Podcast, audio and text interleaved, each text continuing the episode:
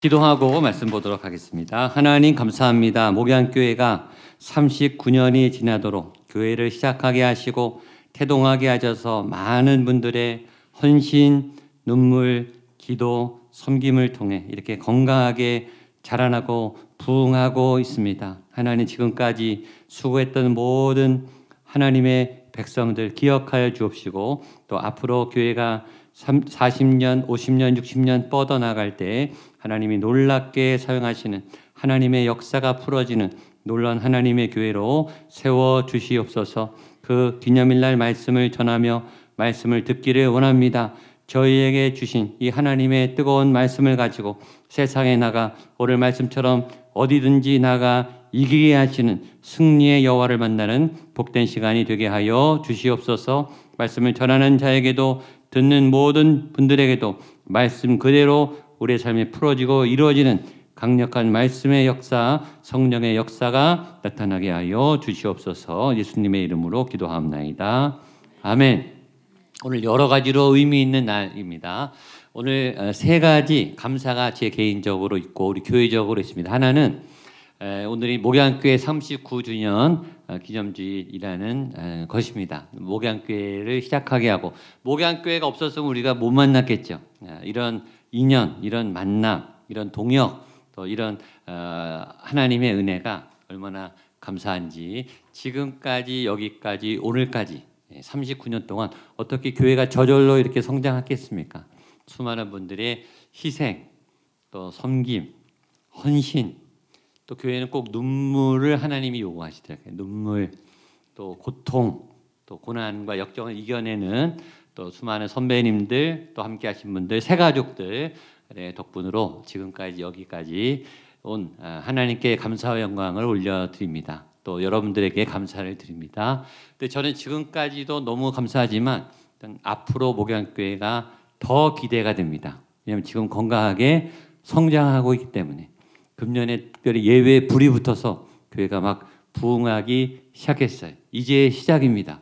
그래서 40년, 50년, 60년 앞으로 목양교회를 하나님이 어떻게 쓰실지가 더 기대가 돼요. 예배는 더 깊어지고 놀라운 예배의 뜨거운 역사가 나타날 줄로 믿습니다. 성령의 기사와 표적, 기도의 응답과 능력, 기도하는 분들이 더 많아지고 또 봉사하고 예배하는 분들이 더 뜨거워지는 놀라운 부흥의 역사, 우리 성인 공동체, 우리 교구와 구역의 부흥의 역사가 나타날 줄로 믿습니다.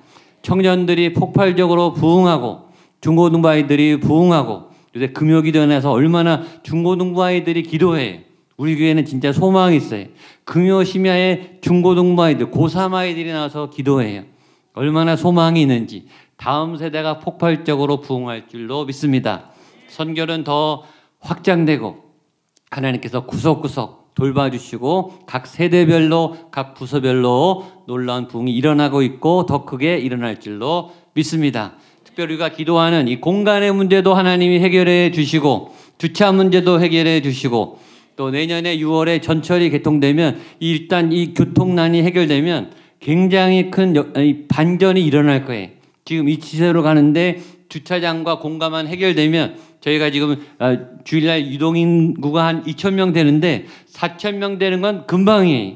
하나님이 폭발적으로 교회 가운데 부흥을 주실 것을 믿습니다.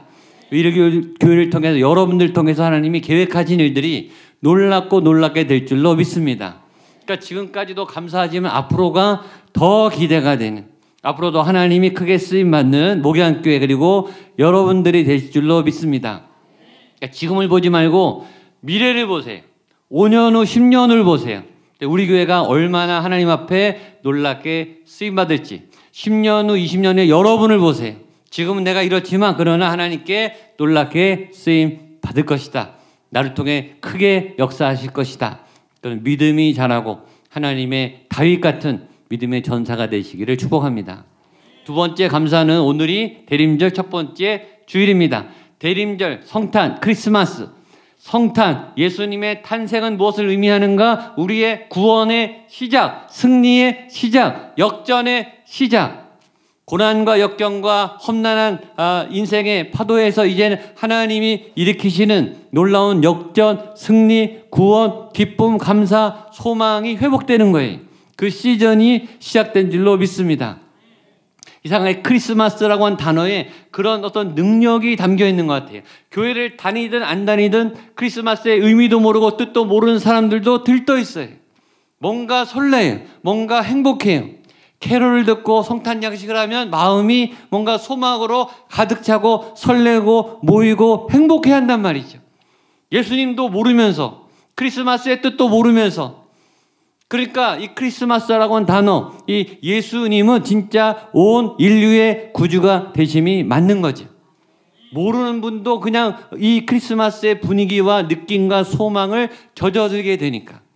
이 크리스마스를 통해 예수님을 통해 지난주에 다윗 어, 설교처럼 주의 종의 집이 영원히 복을 받게 되는 예수님을 통해 여러분의 가정과 여러분의 삶이 영원히 복을 받게 되는 은혜원 종이 있게 되기를 주님의 이름으로 축복합니다. 아멘.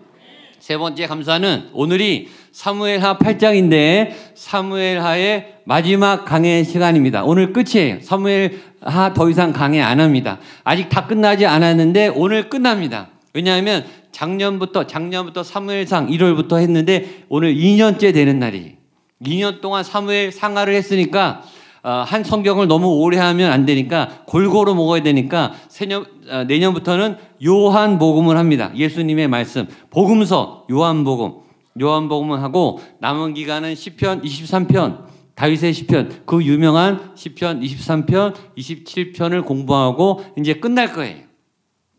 근데 오늘 이 말씀이 왜 8장까지 하고 끝나는가? 이유가 있어요. 오늘 제목 때문에 그래요. 제목이 너무너무 좋은 말씀.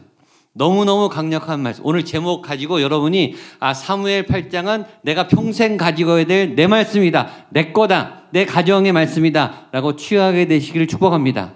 다윗이 어디를 가든지 여호와께서 이게 하시니라. 너무나 강력한 말씀이에요. 이 말씀 그대로 여러분에게 이루어지기를 주님의 이름으로 축복합니다. 한번 따라 선포하세요. 다윗이 어디를 가든지 다윗이 어디를 가든지 여호와께서 이기게 하시니라. 다윗 대신에 나를 넣어서 내가 어디로 가든지 믿음으로 선포하세요. 내가 어디로 가든지 하나님이 이기게 하십니다. 아멘입니까? 옆에 분에게 당신이 어디로 가든지 당신이 무슨 일을 하든지 하나님이 이기게 하십니다. 아멘. 박수 한번 해주세요. 믿으세요? 왜 사무엘 8장에서 끝나는가? 왜냐하면 사무엘 8장은 다윗의 인생의 최절정, 최전석이 더 이상 올라갈 데가 없는 인생의 크라이막스예요. 사무엘 8장입니다. 이 이후로는 타락해요. 여기가 최고점이에요. 그래서 끝나는 거예요. 다윗뿐만 아니라 이스라엘 역사에 이스라엘 지금까지도 이스라엘 있잖아요. 그렇죠? 이스라엘의 수천 년의 역사 중에서 이 때가 사무엘하 8장이 이스라엘 역사의 민족의 최전성기, 최절정기.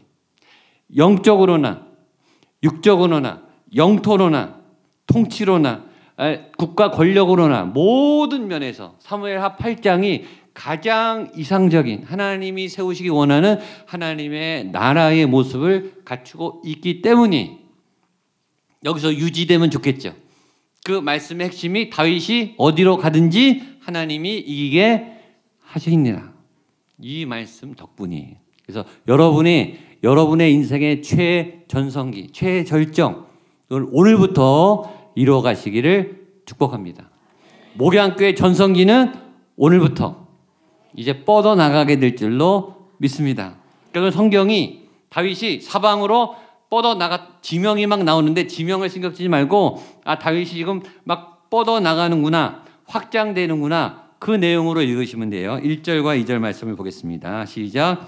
그 후에 블레 사람들을 쳐서 항복을 받고 블레 사람의 손에서 메덱 암마를 빼앗으니라. 2절 다윗이 또 모압을 쳐서 그들로 땅에 엎드리게 하고 줄로 재어 그 둘 줄의 사람은 죽이게 하고 한 줄 길이의 사람은 살리니 모압 사람들이 다윗의 종들이 되어 주공을 14절까지 계속 얘기해. 뺏으니라 죽이니라 차지하니라 조공을 받으리라. 이기고 또 이기게 하셨다. 지명이 나올 뿐이지 내용은 그거예요. 다윗이 뻗어 나간다. 최전성기를 맞이한다. 그런데 언제 그때가 왔느냐 여러분 여러분의 전성기가 언제 오느냐 하나님 여러분에게 언제 넘치는 복을 주시느냐 8장 1절 맨 첫 번째 단어 뭐죠? 그 후에 그때가 중요한 거예요. 우리도 복을 받을 건 아는데 언제냐 이거죠, 그렇죠? 네, 언제 하나님이 다윗과 이스라엘에게 최전성기와 어마어마한 복을 주시기 시작했는가? 그 후에 8장에 이런 복이 시작됐다. 다윗이 이기게 됐다. 이스라엘의 최전성기를 맞이했다. 그 후에 그럼 그 후에는 언제를 얘기하죠? 6장과 7절 사건 후에 8장 이렇게 되는 거죠. 그러니까 여러분들은 뭘 보셔야 돼요? 6장과 7장에 뭐가 있는지를 잘 보셔야 돼요. 지금까지 몇 달 동안 우리가 본 거 아니에요.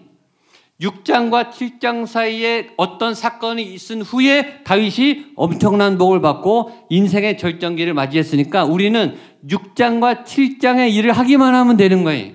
그럼 그 다음에는 부흥기가 찾아오는 거예요. 자, 우리가 지금까지 공부했어요. 6장과 7장의 큰 세 가지 사건이 나 하나는 언약계를 찾아요. 두 번째, 다윗의 장막을 세워서 예배를 회복해요.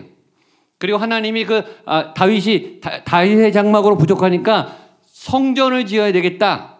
더 크게 예배해야 되겠다. 라고 하니까 하나님이 스탑. 나는 성전 필요 없어. 괜찮아. 안 지어도 돼. 대신 내가 네 가지 복을 줄게. 거기까지가 6장, 7장인 거예요. 주로 무슨 얘기죠? 언약계와 다윗의 장막. 쉽게 말하면 예배의 회복, 영적 부흥. 이게 첫 번째. 다윗의 개인의 예배의 회복, 다윗을 통한 국가적인 이스라엘의 예배 회복, 다윗의 장막 예배가 아주 임재와 영광이 가득한 예배 부흥이 있은 다음에 무슨 복이 있는가? 삶의 국가적인 축복이 임했다. 이게 믿음의 공식이에요. 두 가지. 예배의 부흥, 삶의 부흥. 예배의 축복, 삶의 축복. 이게 믿음의 공식이에요. 순서가 중요해. 그 후에 순서를 말해. 예배 부흥이 먼저, 믿음의 부흥이 먼저 하나님하고 하늘의 문이 열려서 하나님하고 교통하는 내 믿음과 영성이 살아난 다음에 무슨 일이 생긴다? 삶의 번영과 축복이 넘치게 된다. 아멘? 아멘. 이게 공식이에요. 그러니까 믿음이 먼저예요. 금년에 목양교회 폭발적인 예배 부흥을 주셨어요. 자, 이제 목양교회가 무슨 일이 남았을까요? 삶의 복이 임하는 거예요, 이제. 이제 보세요. 어떻게 부흥하나. 이 공식대로 반드시 돼요. 근데 이 공식이 거꾸로 되면 큰일 나요. 삶이 성공이 먼저 되면 예배를 안 드려요. 교회에 성공해서 오는 분 봤어요? 교회는 실패한 사람들이 많아요. 성공 먼저 하면 예수 안 믿는데 잘 된다? 교회 절대 안 오죠. 교회는 실패하고 또 깨지고 망가지고 실패한 다음에 많이 오는 분들이 많아요. 근데 예배가 회복되면 삶이 다시 회복돼요. 근데 예배가 회복되기 전에 사회적인 성공을 하고 잘 나가기 시작하면 절대 교회 안 오고 그 끝은 허망해져요. 잘 나가는 것처럼 보이지만 그 끝이 비극적으로 끝날 때가 많아요. 그래서 그 공식을 바꾸면 절대 안 돼요. 공식은 이거예요. 예배의 부흥, 영성의 부흥, 그 다음에 삶의 회복. 이런 공식대로 여러분 살아가게 되기를 축복합니다. 그러니까 뭐부터 하셔야 돼요? 예배가 살아나야 돼요. 여러분 개인의 예배, 가정의 예배, 교회의 예배가 불같이 살아나면 반드시 하나님이 삶의 복을 주십니다. 아멘. 그래서 다윗이 지금 이 본문은 뻗어 나간다는 거예요. 1절은 메덱 암마인데 이스라엘의 남서쪽이 확장됐다는 뜻이에요. 2절은 모압인데 모압은 동쪽이 확장되고 있다는 뜻이에요. 3절은 북동쪽 지역이 확장됐다는 거예요. 그 다음에 9절로 14절은 북쪽이 확장됐다는 거예요. 자, 네 개 지명 다 나왔죠. 남서쪽, 동쪽, 북서쪽, 북쪽, 동서남북 다 나왔어요. 이 말은 뭐냐면 다윗이 이스라엘의 나라가 하나님을 예배하니까 동서남북 사방으로 뻗어나가고 팽창하기 시작했다. 급속하게 팽창하기 시작했다. 다윗의 예배가 회복되는 그 순간부터 그 후에 하나님이 엄청난 복을 쏟아부어 주셨다. 이게 하나님의 생명의 원리, 하나님의 생명, 건강한 생명이 임하면 생육하고 번성하고 충만하고 정복하고 다스리고 이게 자연스러운 거예요. 건강한 생명은 건강하게 부흥합니다. 건강한 가정은 건강하게 뻗어나가요. 건강한 교회는 건강하게 부흥해. 그게 정상이. 건강한 국가는 건강하게 발전하겠죠. 대한민국이 그런 나라가 되기를 축복합니다. 이게 정상이. 아이가 엄마 뱃속에 임신을 해서 아이가 건강하게 자라나면 때가 되면 열 달 되면 반드시 태어나게 돼 있어요. 안 태어나면 큰일 나요. 태어나야 자라야 정상이죠. 그 아이가 어, 좋은 조건에서 엄마의 환경 안에 젖을 먹고 보살핌을 받으면 아이는 무럭무럭 크는데 그 에너지가 감당이 안 될 만큼 엄청나요. 세상에서 제일 어- 어려운 일이 뭐죠? 아기 보는 거예요. 엄마 아빠가 달라붙어도 20대 30대 엄마 아빠가 달라붙어도 둘 다 나가 떨어져요. 얼마나 이 에너지가 넘치는지 이 아이가 어지르고 막 말하고 돌아 뛰돌아다니는 거를 감당하 이게 생명이 막 뻗어 나가기 때문에 하나님의 생명은 뻗어 나가는 거예요. 아이들 가만히 있는 거 봤어요? 가만히 있지를 못해요. 왜냐하면 생명이 움직이게 하거든요. 그 에너지, 그 기운, 그게 생명력이에요. 밭에 씨앗을 심고 그 밭에 토양이 좋고 토질이 좋고 물을 잘 주고 햇빛이 일정 기간 쐬면 반드시 싹이 나요. 그게 정상이죠. 싹이 나서 뿌리를 내리고 가지와 줄기를 뻗고 잎을 내고 열매를 무성한 열매를 맺는 게 정상이에요. 그러니까 하나님의 은혜가 들어가고 하나님의 생명이 들어가면 반드시 건강하게 성장하는 게 정상이다. 성장하지 않으면 그게 이상한 거예요. 그럼 병든 거예요. 교회를 5년, 10년 다녔는데 믿음이 자라지 않는다. 여러분의 영혼이 뭔가 병든 거예요. 교회가 성장하지 않는다. 뭔가 그 교회가 병이 든 거예요. 건강한 생명, 건강한 하나님의 영이 임한 교회는 반드시 성장하게 돼 있어요. 그게 정상이에요. 그러니까 다윗이 지금 막 뻗어 나가기 시작해서 지도를 바꾸기 시작합니다. 지도를 바꾸는 인물이 돼요. 그러니까 여러분의 인생의 지도가 넓어지게 되기를 축복합니다. 자, 세 가지 그림을 보여줄 텐데 첫 번째 이스라엘 국기. 자, 이스라엘이 1948년에 다시 국가가 생겼어요. 언제 망했느냐? BC 586년에 망했으니까 2500년 만에 나라가 민족이 거예요. 국기 계속 보여주세요. 자, 2500년 만에 사라졌던 민족이 모여서 이스라엘의 옛날에 2500년 전에 우리 땅이다라고 선포하면서 국기를 저렇게 그리고 나타났어요. 자, 저 국기는 가운데 있는 별의 이름이 다윗의 별입니다. 다윗의 별. 저 별은 누구를 상징할까요? 다윗이죠. 예. 국기의 국기의 안에 개인 개인이 들어가 있는 저 국기는 저거밖에 없을걸요. 다윗은 그만큼 이 역사적인 인물이고 민족적인 인물인 거예요. 국가를 대표하는 이 민족 전체 수천 년 동안의 이스라엘 대표하는 대표적 인물이 다윗이라는 뜻이에요. 그런데 저 국기는 다윗만 상징하는 게 아니라 영토를 의미합니다. 또 위에 무슨 색깔 있죠? 파란색 줄 밑에 파란색 줄 이거는 강을 의미합니다. 강 영역을 표시해 이스라엘의 경계를 표시하는 영역을 표시하는 강이 위에를 유브라데스 강을 상징해 한번 따라하세요. 유브라데스. 유브라데스. 밑에는 나일강. 나일강. 그러니까 유브라데스에서 나일강까지의 영토. 지금의 이스라엘 영토는 이 영토보다 한 8분의 1, 9분의 1 작아요. 이 영토는 언제 때 영토일까요? 다윗 왕 때 최고로 뻗어나갔을 때 영토라고요. 이거를 1948년에 이 국기를 들고 딱 나타났다라는 말은 뭐죠? 우리가 이 영토를 차지할 그날까지 우리는 싸울 거다. 그래서 지금 하마스랑 전쟁을 하는 거예요. 아직 8분의 7을 못 찾은 거예요. 계속 싸워요.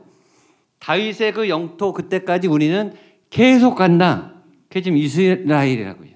그러니까 이 국기 안에 그들의 비전, 그들의 꿈, 그들의 믿음이 담겨 있는 거예요.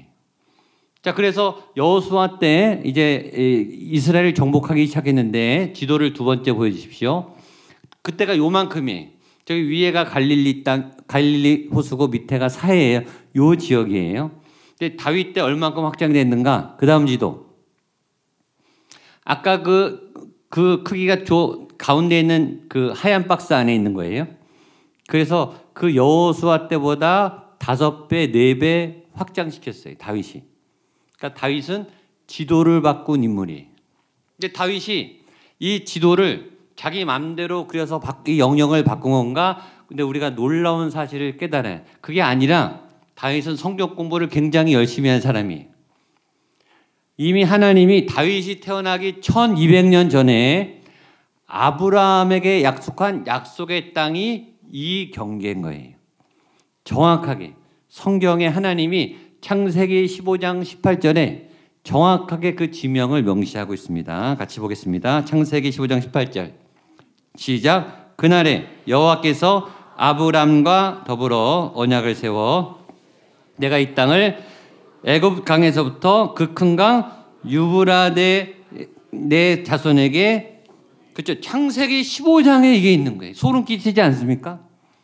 지금 이스라엘의 국기가 다윗이 점령한 그 땅이 창세기 15장 다윗이 태어나기 1200년 전에 하나님이 아브라함에 약속하신 그 땅이 유브라데에서 애국강까지 그리고 하나님이 중간중간에 모세에게 여호수아에게 내가 그 땅을 줄 거야. 그 땅을 줄 거야라고 반복적으로 계시한 땅이 그래서 여호수아서에도 또 나옵니다. 여호수아서 1장 3절 4절입니다. 같이 보겠습니다. 시작. 내가 모세에게 말한 바와 같이 너희 밟는 곳은 모두 내가 너희에게 주었노니 곧 광야와 이 레바논에서부터 큰 강 곧 유브라데 강까지 해쪽 속 온 땅과 또 해지는 쪽 대까지 너희의 영토가 되리라. 해진 쪽 대는 지중해고 거기가 나일강 쪽이에요. 그러니까 유브라데에서 나일강, 유브라데에서 나일강을 하나님이 몇 천 년 전부터 계속 얘기했는데 그것을 누가 완성했죠? 다윗이 완성했고 지금 이스라엘이 그걸 회복하겠다고 전쟁하고 있는 중인 거예요. 지금 성경의 역사 속에 지금 우리가 있는 거예요. 그러니까 이걸 보면 하나님은 너무나 어떤 면에서 무섭고 어떤 면에선 약속을 꼭 지키시는 분이에요. 1200년 전에 한 약속을 1200년 만에 다윗을 통해 완벽하게 이루세요. 그러니까 하나님은 예수님을 통해 저와 여러분을 구원하겠다는 약속을 반드시 지키실까요? 아멘. 구원 받았습니까? 예수 믿으면 구원 받습니다. 이미 받은 거예요. 이 약속은 우리가 죽어봐야 알겠지만 이미 받았고 구원 얻었고 나중에 확인하면 되는 거예요. 하나님은 반드시 약속을 지키세요. 철저히 지키시는 신실하신 하나님이세요. 그래서 다윗에게 그 꿈을 이루게 하기 위해서 다윗이 어디로 가든지 이기게 하십니다. 자, 6절 말씀 보겠습니다. 6절입니다. 시작. 다윗이 아람 사람이 다윗의 종이 되어 조공을 바치니라 다윗이 어디로 가든지 한 번 더 따라서요. 다윗이 어디로 가든지 여호와께서 이기게 하시니라. 자기에게 내가 어디로 가든지 여호와께서 이기게 하시니라. 그러니까 예배가 회복되니까 강한 하나님의 능력이 그에게 부어져서 뻗어 나가는데 막 뻗어 나가는 거예요. 그리고 이 사방으로 다 치고 나가는 거예요. 그리고 지도를 바꿔서 이스라엘 역사상 몇 천 년 동안의 가장 큰 영토 아브라함에게 계신 하나님의 그 약속의 땅의 완성을 다윗이 완성해요. 근데 다윗의 특징이 뭐냐면 굉장히 공격적이, 적극적이, 그리고 정복해요. 공격적이고 적극적이고 정복해요. 그런데 이스라엘 역사상 이스라엘은 지리적으로 이런 역할을 거의 못했어요. 여러분 이스라엘 지도를 아, 아시는 분 아시겠지만 이스라엘이 3개 대륙에 걸쳐 있는 나라예요. 위에는 유럽 대륙, 옆에는 아시아 대륙, 밑에는 아프리카 대륙. 다시 이스라엘 중심으로 위에는 유럽 대륙, 옆에는 아시아 대륙, 밑에는 아프리카. 자, 대륙에는 뭐가 있을까요? 대륙에는 제국이 있어요. 제국은 강력한 나라죠. 그러니까 유럽에 있는 제국이 아프리카를 칠 때는 반드시 이스라엘을 치고 들어와요. 자, 아시아의 대륙 바벨론이 애굽을 칠 때도 이스라엘을 침공하는 거예요. 그러니까 이스라엘 역사상 남의 나라에 쳐들어가 본 적이 없어요. 그리고 항상 두드려 맞아요. 북쪽에서 치고 동쪽에서 치고 아래에서 치고 올라와서 항상 전쟁터예요. 그리고 그 전쟁의 와중에 치고 뺏기고 죽고 다쳐요. 그러니까 이스라엘은 나라를 안 잃기만 해도 수비만 해도 잘하는 거예요. 안 죽기만 해도 다행인 거예요. 그러니까 자연적으로 이스라엘 역사는 방어하는 역사예요. 수비하는 역사. 안 다치고 지나가면 다행인 역사. 살아남기만 해도 잘한 역사. 그 강대국의 역사의 틈바구니에서 그런 이스라엘 역사상 딱 두 번 침략하고 정복한 두 번의 역사적 사건이 있어요.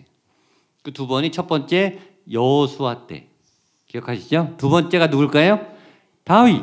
네. 여호수아와 다윗. 근데 이 두 번의 기회 앞에 똑같이 영적 기름 부음이 넘쳤어요. 자, 여호수아가 가나안 땅을 들어가기 전에 광야 40년 여정이 있었어요. 훈련이 있어요. 광야의 훈련. 광야는 아무것도 없죠. 맨 땅이. 거기에 뭐가 있었냐? 여호와의 언약궤 지성소가 있었고 구름 기둥과 불 기둥, 만나 아무것도 없으니까 하나님만 따라가는 인생. 하나님이 먹여 주시는 인생. 그러니까 40년 동안 하나님만 보는 훈련을 하다가 영성이 풍성해서 가나안 땅을 쳐들어간 거예요. 이 공식이 똑같아요. 영적인 기름 부음, 영적인 은혜, 그 다음에 땅 정복. 다윗은 다윗의 장막, 예배의 부흥, 그 다음에 땅의 정복. 딱 두 번이 이스라엘 역사상. 그러니까 다윗은 뻗어 나가는 영적 전쟁의 대명사입니다. 삶은 전쟁이라고 말하는 전쟁은 방어만 있는 게 아니라 공격도 하는 거예요. 근데 대부분의 현대 교회 역할은 방어적인 게 많아요. 아까 말했지만 교회는 성공해서 오지 않아요. 성공하면 교회 나오다가도 안 나와요. 교회는 실패하면 와요. 얻어 터지고 와요. 갑자기 건강하다 갑자기 아프니까 막 달려와요. 상처받고 온다고요.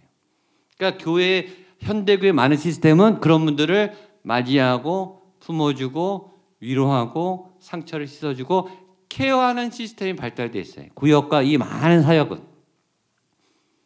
그런데 초대교회는 케어 시스템이 많은 게 아니라 초대교회는 공격하는 시스템이 많아요. 초대교회는 건물도 없었어요. 세상에 나가서 세상을 정복하고 도시를 점령하고 교회를 세우고 복음을 전파해서 땅끝까지 교회를 밀고 나가고 나가고 나갔죠. 그게 초대교회. 그 나중에 로마까지 뒤집어 버리잖아요. 제국을 무너뜨릴 만큼 강력해지. 세상에 대해서 공격적이. 그게 원래 교회의 모습이. 근데 현대교회는 왜 이렇게 됐는가? 힘이 없으니까. 파워가 약해지니까 수비만 하고 있는 거예요. 여러분들이 왜 전도 안 하는지 아세요? 여러분이 파워가 없으니까 수비만 하는 거예요. 파워가 생기면요, 안 시켜도 전도해요. 파워가 생기면, 은혜 받으면 안 시켜도 성교 나가요. 여러분의 영적 상태예요. 자, 초대교회 직분이 다섯 가지가 있어요. 예배소서 5장 11절에 4장 11절에 초대교회 다섯 가지 직분이 있습니다. 한번 보겠습니다. 시작. 그가 어떤 사람은 사도로, 어떤 사람은 선지자로, 어떤 사람은 복음 전하는 자로, 어떤 사람은 목사와 교사로 삼으셨으니 이거 띄워주세요. 어, 본문 띄워주세요. 사도, 선지자, 복음 전하는 자, 목사, 교사, 초대교회 다섯 가지 직분 이걸 오중직임이라 그래요. 오중직임 따라서 오중직임, 오중직임. 초대교회 다섯 가지 사역 직임이 다섯 가지인데 어, 사도, 선지자, 전도자, 목사, 교사 이게 교회 안에 있던 직분 다섯 가지. 따라서 사도, 사도, 선지자, 전도자, 목사, 교사 이 다섯 가지 직분이 다 공격수예요. 수비수는 없어요. 굳이 따지자면 목사랑 교사가 부분적인 수비수예요. 부분적인 오는 사람 돌봐줘서 살려내서 또 내보내요. 그게 목사와 교사가 하는 거예요. 가르쳐서 또 내보내요. 사도 막강한 공격수예요. 어, 선지자 세상을 향해서 막 말씀을 선포해요. 전도자 가는 데마다 복음을 전해요. 다섯 가지 다 공격수예요. 초대교회는 공격수만 있는 거예요. 다 전사들, 다 일당백을 하는 무서운 하나님의 선지자들, 선교사들, 사도들이 모여 있는 거예요. 그러니까 이 전투력이 어마어마한 사람들이 모인 거라고요. 다윗에게 이 영성과 기름 부음이 부어져서 예배가 회복되고 나니까 그 기세로 막 뻗어나가기 시작하는데 어디를 가든지 이기게 하셨더라. 이 핵심 말씀에 두 가지 이 영역이 있어요. 첫 번째는 다윗이 어디를 가든지. 자, 다윗이 먼저 갔어요. 먼저 쳐들어 갔어요. 공격을 했어요. 여러분 축구에서 수비를 아무리 잘해도 못 이겨요. 잘해봤자 비겨요. 공격수가 없으면 이길 수 없죠. 영적 전쟁은 수비만 하는 게 아니라 공격을 해야 땅을 차지해요. 선교를 해야 그 땅을 정복해요. 그래서 공격수가 되셔야 돼요. 복음을 들은 믿음의 공격수가 되시기를 축복합니다. 가지 않으니까 역사가 안 일어나죠. 내가 하나님의 에, 자리에 믿음으로 나가지 않으니까 기적이 안 일어나죠. 기적이 날 일을 하지를 않는데 어떻게 기적이 일어나요? 그러니까 여러분에게 간증이 없는 거예요. 기적이 안 일어나는 거예요. 기적이 날 만한 일을 하지 않잖아요. 하지 않아 놓고서 어떻게 하나님을 믿는다고 하나님이 안 도와준다고 말하겠어요. 그 일을 해야 다윗이 가야 하나님이 이기게 하시죠. 그러니까 가셔야 돼요. 하나님의 일을 하셔야 돼요. 영적 전쟁을 하셔야 돼요. 공격을 하셔야 돼요. 공격하고 차지하는 여러분 되시기를 축복합니다. 다윗이 어디를 가든지 그 다음에 중요한 거 여호와께서 이기게 하시냐. 누가 이기게 해요? 하나님이. 여러분은 하면 하나님이 싸우시고 여러분이 가면 하나님이 승리하게 하셔서 내가 했지만 아 하나님이 하셨구나. 이게 승리의 원리예요. 그래서 이스라엘의 다윗의 인생에 최전성기가 왔듯이 여러분의 인생에 여러분의 가정에 목양 교회에 최전성기가 지금부터 시작될 수 있게 되기를 주님의 이름으로 선포합니다. 기도하시겠습니다. 하나님 아버지 다윗이 어디로 가든지 이기게 하셨던 그 하나님의 말씀의 은혜, 믿음의 공식이 우리의 삶 가운데도 그대로 나타나며 증명되며 이루어지게 하여 주시옵소서. 예수님의 이름으로 기도합니다.